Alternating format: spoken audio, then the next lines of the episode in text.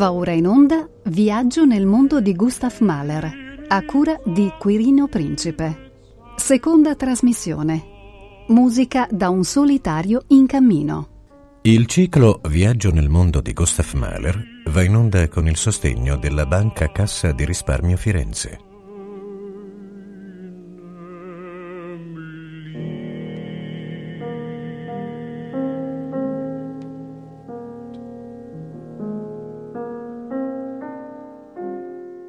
Buongiorno cari amici, ricordate eh, la vicenda di Gustav Mahler alle prese con il rozzo sovrintendente del teatrino di Bad Hall, quel signor Zverenz che lo costringeva per contratto a portare a passeggio in carrozzina eh, la sua bambina di pochi mesi, che poi questa signorina, Betty Zverenz, eh, grazie anche alla frequentazione dell'ambiente paterno, divenne una cantante di operette e qualche volta cantò anche in opere importanti e in una occasione Mahler, direttore a Vienna, si trovò a doverla dirigere come cantante. La vita è strana. Rimase un anno, una stagione intera, Mahler a Bad Hall. Poi fu licenziato perché era un contratto a termine. Si prese un uh, impresario, un agente, il signor Löwy, ebreo, il quale, per solidarietà anche così, di, di origine, eccetera, protesse il giovane Mahler, aveva molta simpatia per lui. E gli trovò in breve tempo un altro ingaggio migliore al teatro dell'Opera di Lubiana. Era un piccolo teatro, teatro bene organizzato, bene ordinato, ben diretto, ma con poco personale. Aveva dei cantanti, alcuni dei quali fecero anche una grande carriera internazionale. Fu un trampolino di lancio per costoro, per esempio eh, la famosa eh, Ernestina Schumann-Heinke, che poi divenne una diva del Metropolitan più tardi, fece anche del cinema. C'era un coro di ben cinque elementi. E accadde una volta che durante una rappresentazione del Faust di Gounod, ma volevo fare una premessa, Mahler aveva quando dirigeva l'abitudine di scaldarsi molto, anche perché ce la metteva tutta, e sudava moltissimo aveva un pince-nez che lui aveva scelto in luogo degli occhiali per invecchiarsi un po', per darsi maggiore autorevolezza. Anche Stefan Zweig ricorda nel mondo di ieri che allora molti giovani, al tempo dell'impero habsburgico, amavano farsi crescere le basette e darsi un'aria più vecchia per avere maggiore rispetto da parte degli altri. E comunque il pince-nez, secondo lui, giovava alla sua immagine professionale, soltanto che siccome egli sudava sul naso, il pince-nez gli scivolava sul naso, per cui aveva trovato un espediente. Con una oscena eh, cordicella nera, egli si era legato il pince-nez dietro la nuca. Così in questo modo il pince-nez non gli scivolava più. Il risultato era che Mahler, quando dirigeva, era terribilmente ridicolo.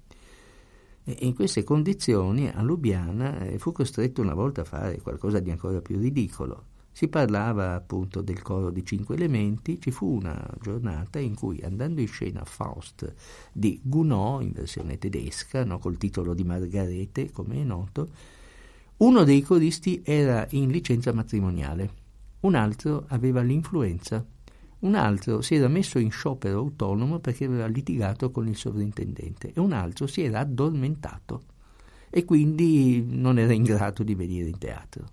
Aveva dormito tutta la mattina e all'inizio del pomeriggio, quando andava in scena l'opera, insomma, era un po' stranito, per cui rimaneva un solo corista. E allora si era deciso che quando questo unico soldato reduce dalla guerra, no? perché il coro sono i soldati reduci dalla guerra, e fosse entrato in scena e avesse incominciato a cantare Gloire immortelle e Mahler, che era perlomeno bene intonato anche se non aveva una voce impostata, si unisse a lui, facesse perlomeno se non un coro, un discanto, insomma perlomeno decoroso. Ecco, questi erano gli episodi che però non inficiavano la serietà assoluta di questo bel teatro mitteleuropeo molto severo e molto serio.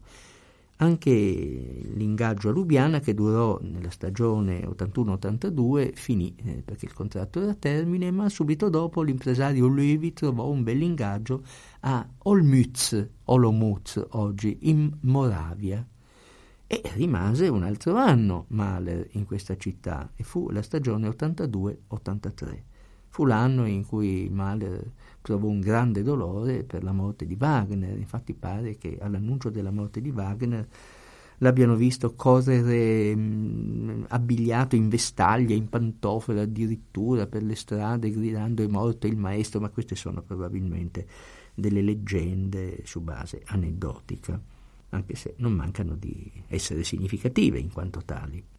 In questi anni, tra Lubiana e Olmütz, eh, Mahler compose diversi lieder.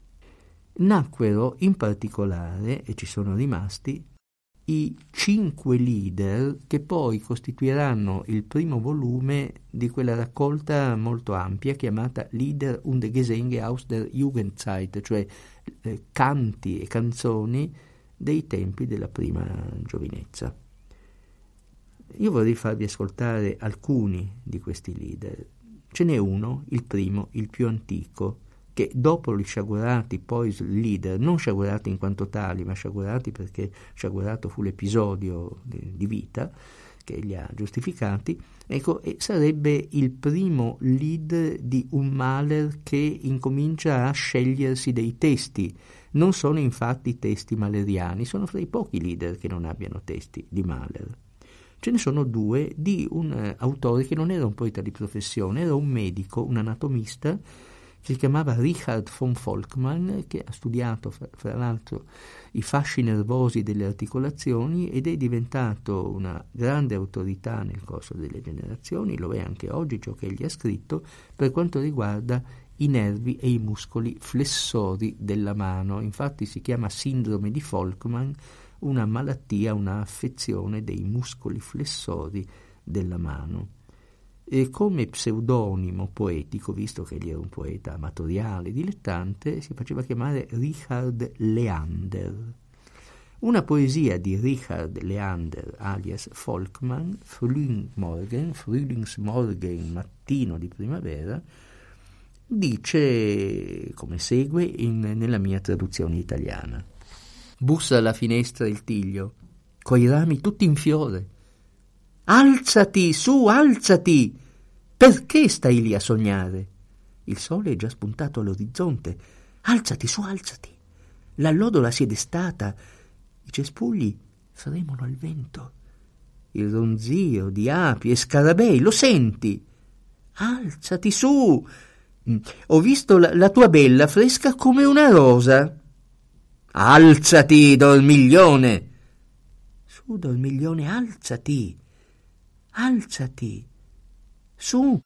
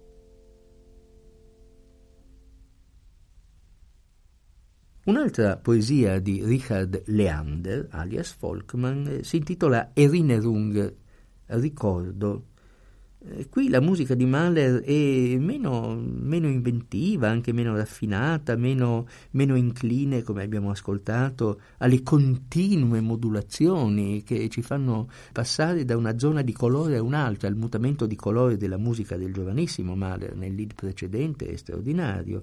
Qui invece il colore è costante, un colore grigio, verdastro, molto triste, la melodia si ripete, si fa ossessiva, così come è ossessivo il testo. Noi facciamo ascoltare soltanto una metà del lead, eh, in quanto la materia musicale poi si ripete stroficamente.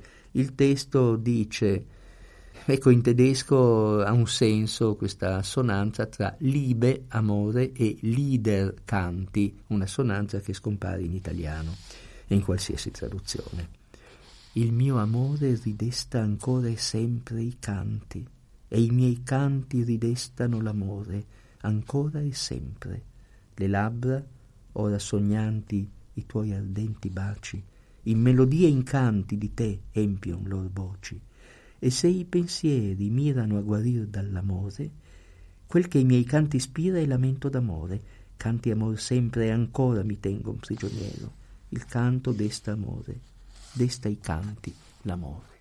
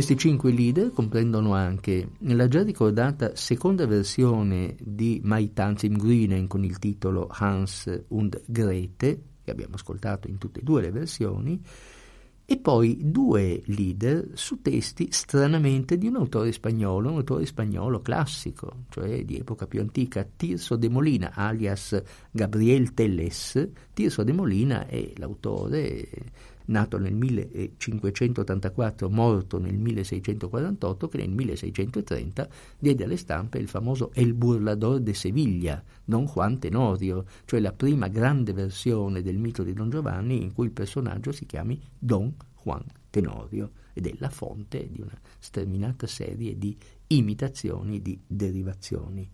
Di questi due leader faccio ascoltare soltanto uno, i due leader precedenti erano stati interpretati eh, Frühlingsmorgen nella versione originale per pianoforte e canto da Janet Baker con Jeffrey Parsons a pianoforte, mentre la versione di Erinnerung era quella orchestrata da Luciano Berio, che dà un senso un po' straniato ma, ma molto singolare e affascinante all'invenzione maleriana. In questo caso l'interprete era il baritono Thomas Hampson con eh, la Filarmonia Orchestra diretta dallo stesso Luciano Berio. Ecco, in questo caso noi ritorniamo alla versione originale per pianoforte e abbiamo eh, con la Serenade eh, Thomas Hampson eh, con il pianoforte di David Lutz.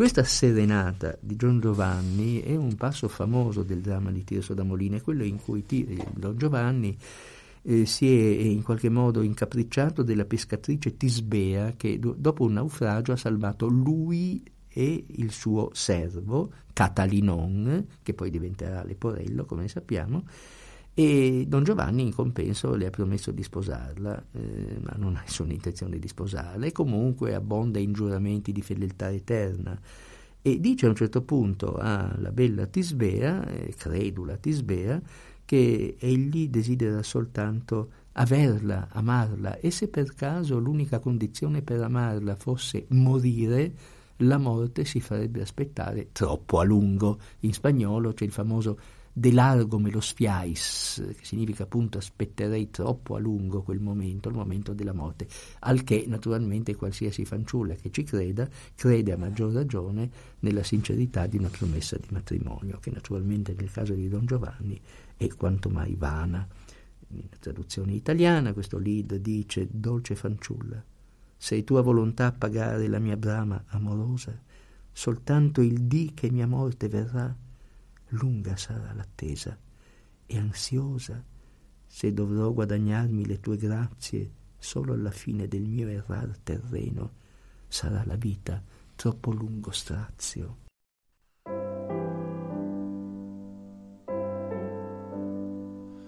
Ist's dein Wille, süße Maid, meinem heißen erst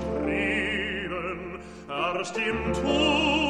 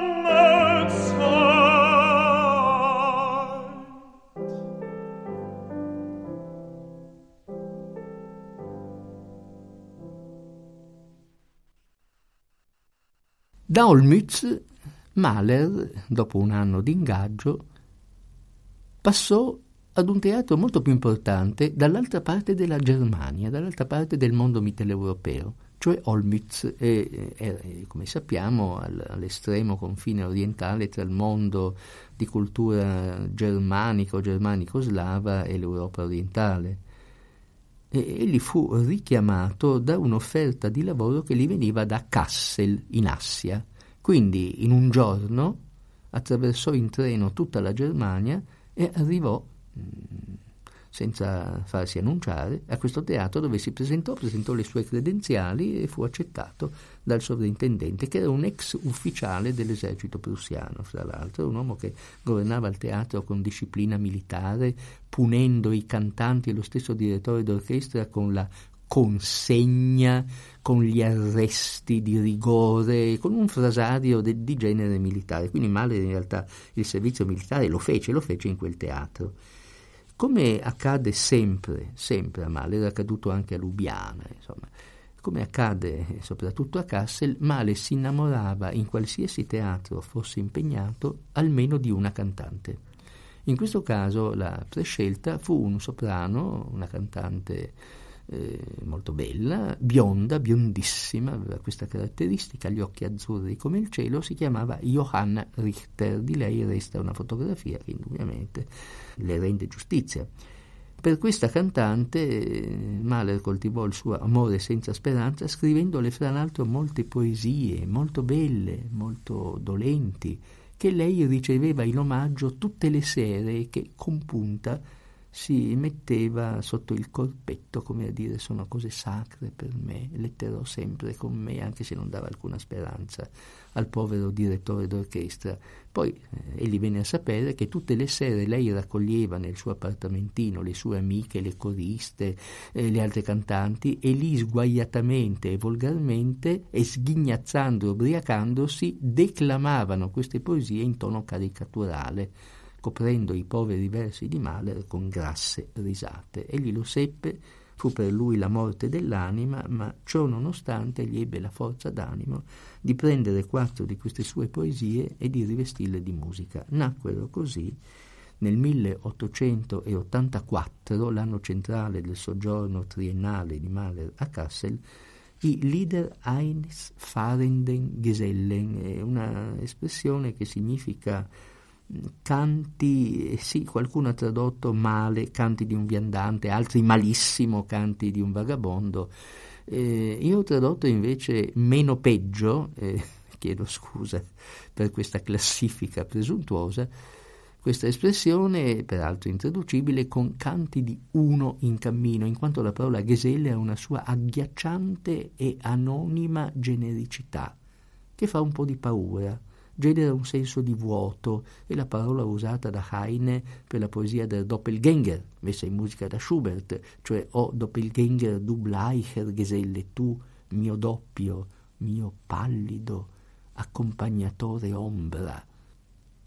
Queste poesie rappresentano eh, quattro momenti della passione dolorosa dell'innamorato respinto. La prima poesia dice, e leggo soltanto le, le prime, i primi versi quando il mio amore andrà a nozze a far festa, allora io vivrò il mio giorno amaro. Sarò nella mia stanza al buio pesto, piangendo lei, il mio tesoro caro. Non appassire, caro fiore azzurro. Dolce uccello che sui verdi prati canti cip cip. Oh, com'è bello il mondo! Ma no, che canti e fiori. Passata è primavera, la stagione dei canti è ormai finita. Quando vado a dormire, al cader della sera, penso e penso alla mia pena infinita.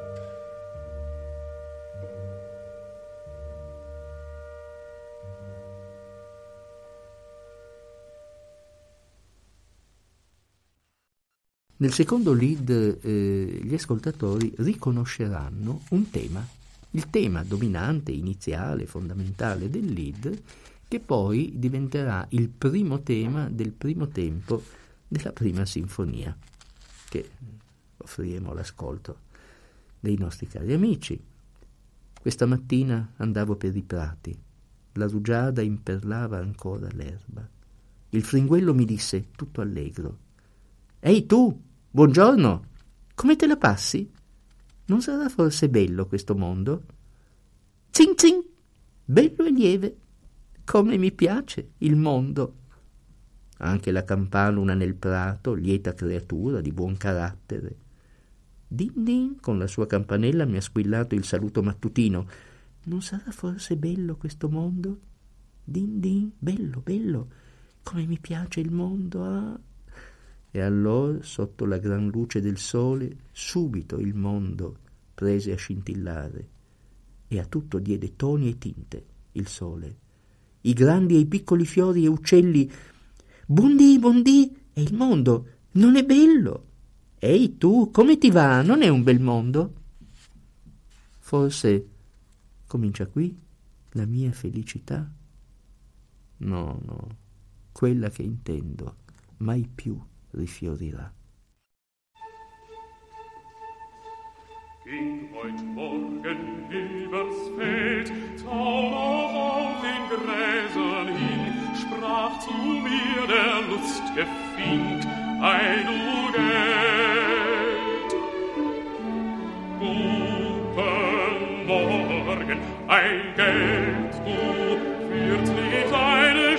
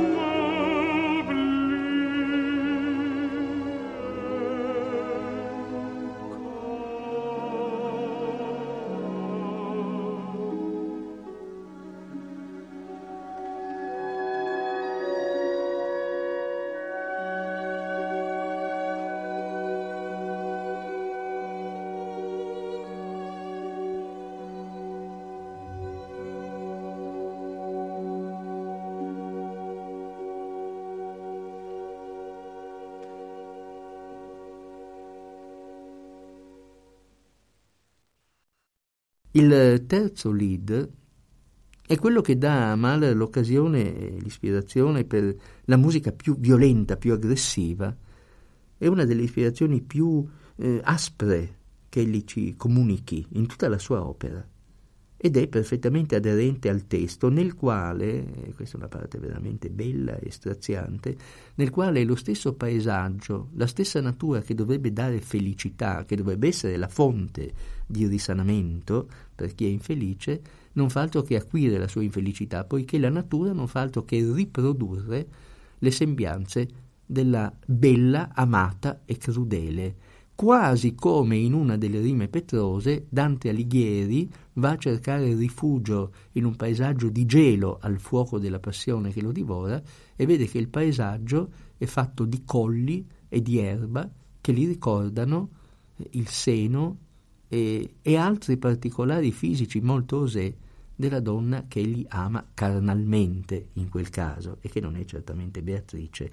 Quindi è una, uno strano tema sotterraneo che si inabissa, poi ritorna e riaffiora nella cultura occidentale che ritroviamo qui in questa poesia di Mahler. Ho un coltello rovente piantato nel mio petto. Oh, che strazio!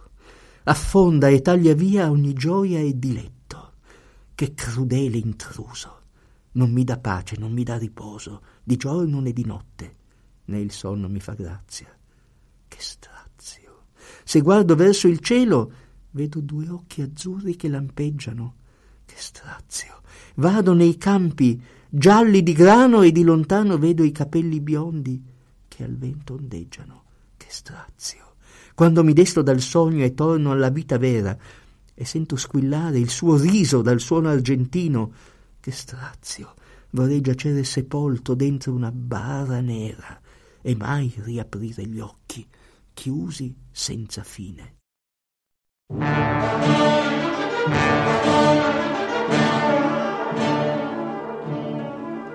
Ich habe ein glühend Messer, ein Messer in einer Brust. Oh weh, oh weh, das. changer le long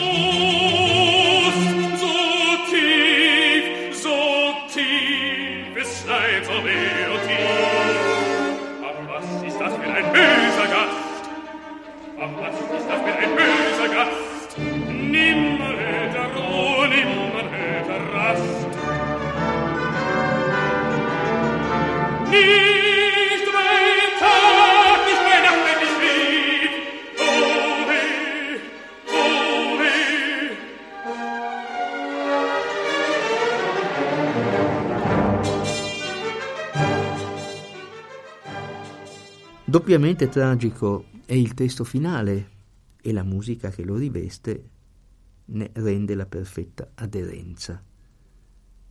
Si diceva che la natura, secondo le poetiche romantiche, è una fonte di guarigione. Sembra che sia così.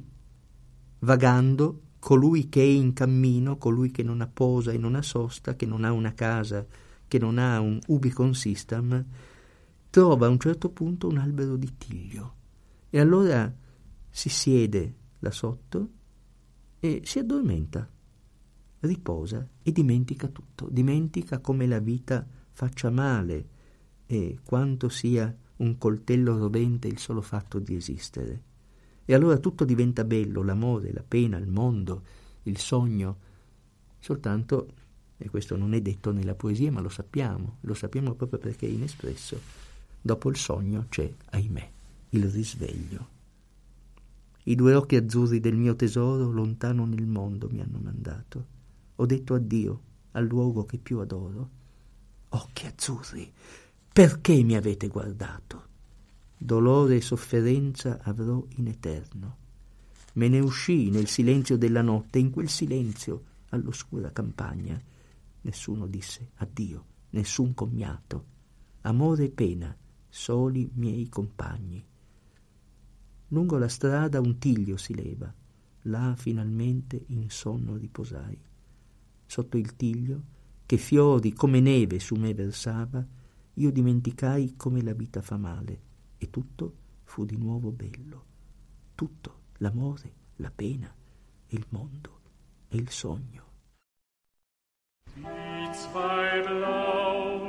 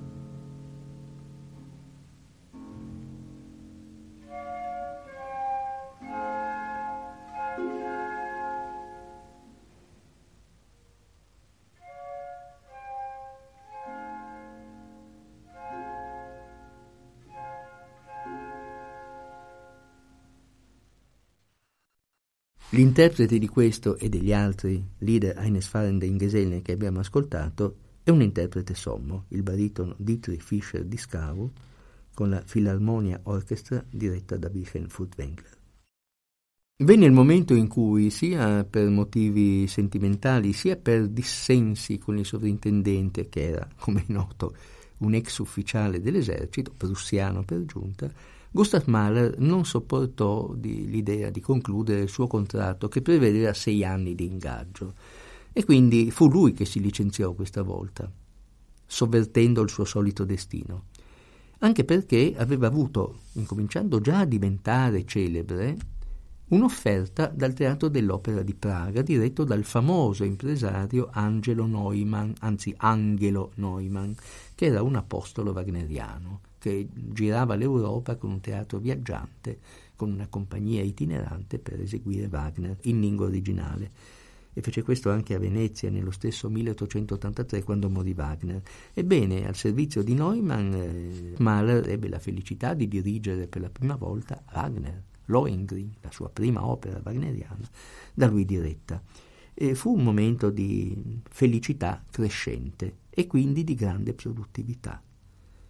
Nella stanza eh, d'affitto in cui abitava Mahler, con notevoli soddisfazioni professionali alla fine di ogni giornata, quindi incurante della povertà di questa stanza, questa stanza dava su un cortile dove giocavano dei bambini, figli di povera gente. Questi bambini amavano cantare delle filastrocche, delle cantilene, una delle quali particolarmente frequente era eh, Bruder Martin, cioè il nostro Fra Martino Campanaro questa melodia rimase ossessivamente nella testa di Mahler, tanto è vero che, poiché noi sappiamo che proprio durante il soggiorno a Praga Mahler cominciò a scrivere gli abbozzi per una sua prima sinfonia, questa melodia divenne così importante come elemento mnestico, cioè elemento di memoria sepolta e profonda, che divenne poi la radice per il tema del celebre eh, originariamente quarto tempo, oggi terzo tempo della prima sinfonia, che infatti è costruito su una trasposizione in modo minore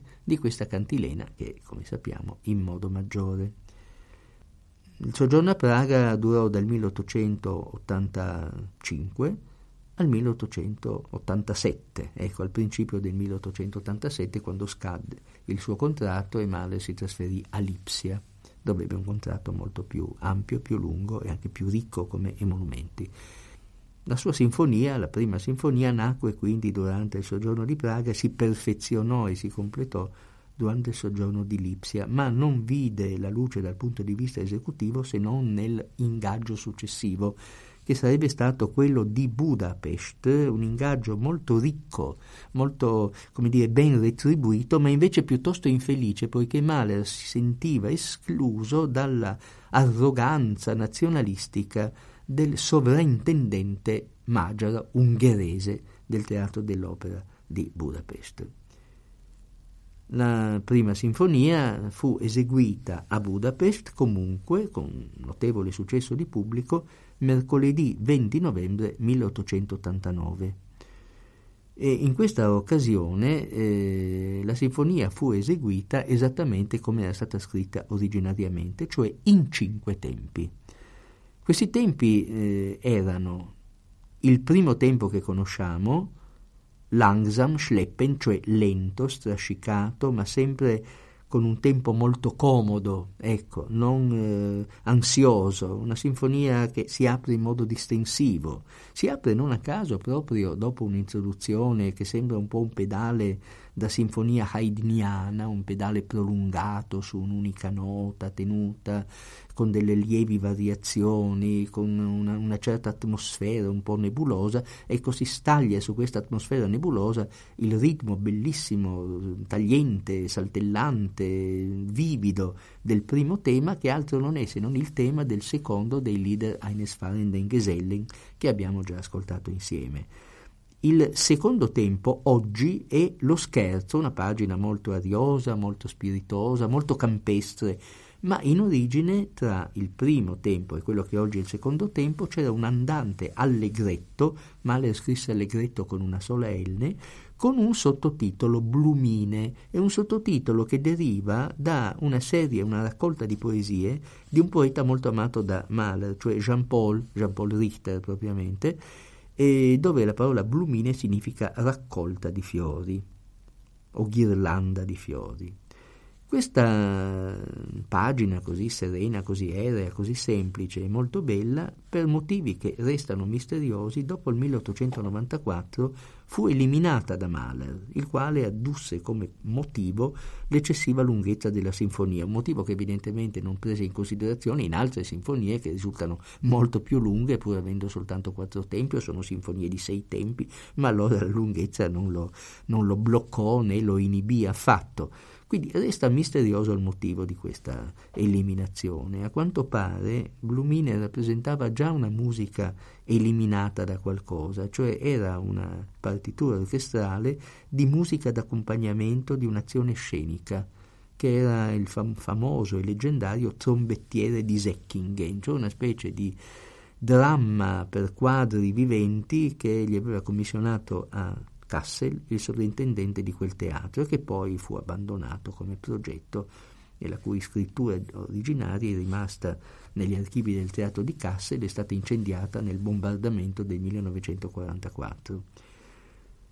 Questa musica che è sopravvissuta quindi avrebbe questa origine, un'origine che non è legata alla prima sinfonia, forse il vero motivo dell'eliminazione fu questo. Segue poi lo scherzo, come si diceva, e poi segue un tempo singolarissimo, indicato come feierlich und gemessen, ohne zu schleppen, cioè solenne e misurato senza strascicare il tempo, cioè lento, misurato, ma sempre uguale, senza perdere il ritmo, che è appunto questa singolarissima versione in modo minore della cantilena fra Martino Campanaro, in cui al tema della cantilena segue una specie di dolce, lenta e macabra fanfara di invenzione tutta maleriana.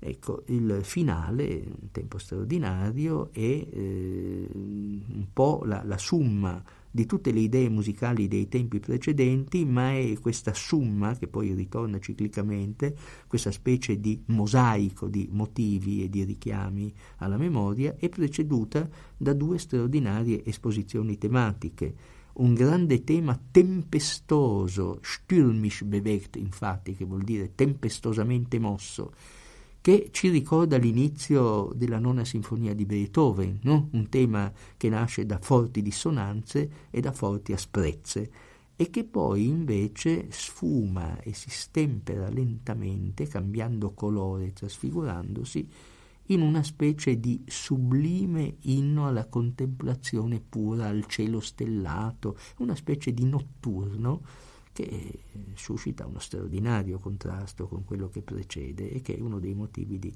straordinaria bellezza di questa sinfonia. Nell'insieme c'è poi un'idea che regola questa sinfonia, secondo le interpretazioni di Mahler, il quale aveva dato a questa sinfonia un sottotitolo originario Der Titan, il titano, Der Titan è il titolo di un lunghissimo romanzo del già ricordato Jean-Paul Richter, ma è difficile capire quale sia la correlazione tra la prima sinfonia di Mahler, la sua musica, ecco, e il romanzo di, di Jean Paul.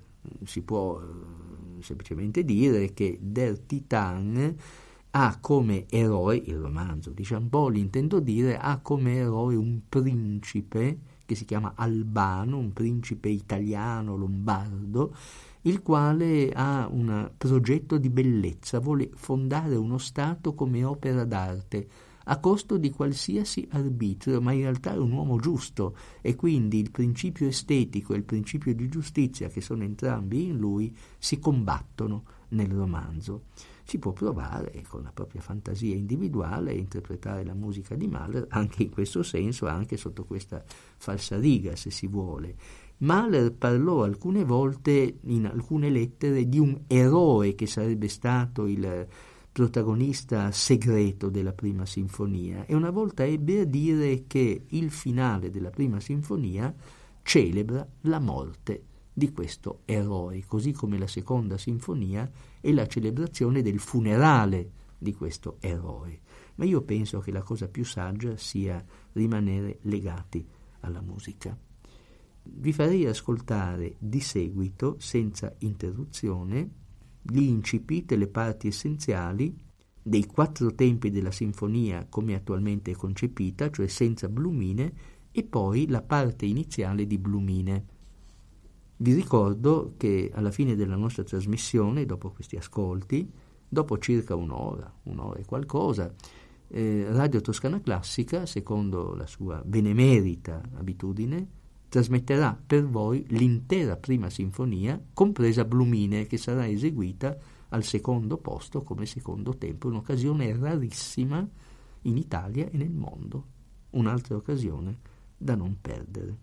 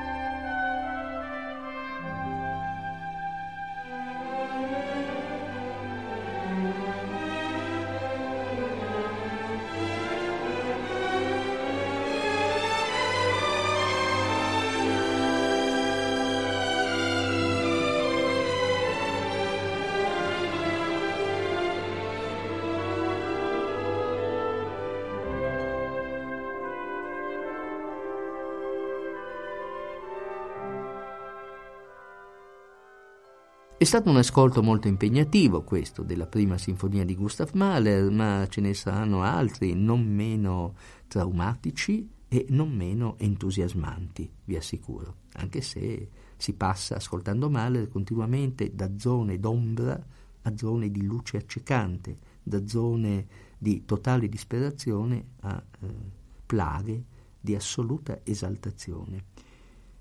Ci risentiamo la prossima settimana e vi ricordo che tra un'ora o poco più Radio Toscana Classica trasmetterà l'intera prima sinfonia, Blumine compresa al secondo posto, soltanto per voi, cari ascoltatori.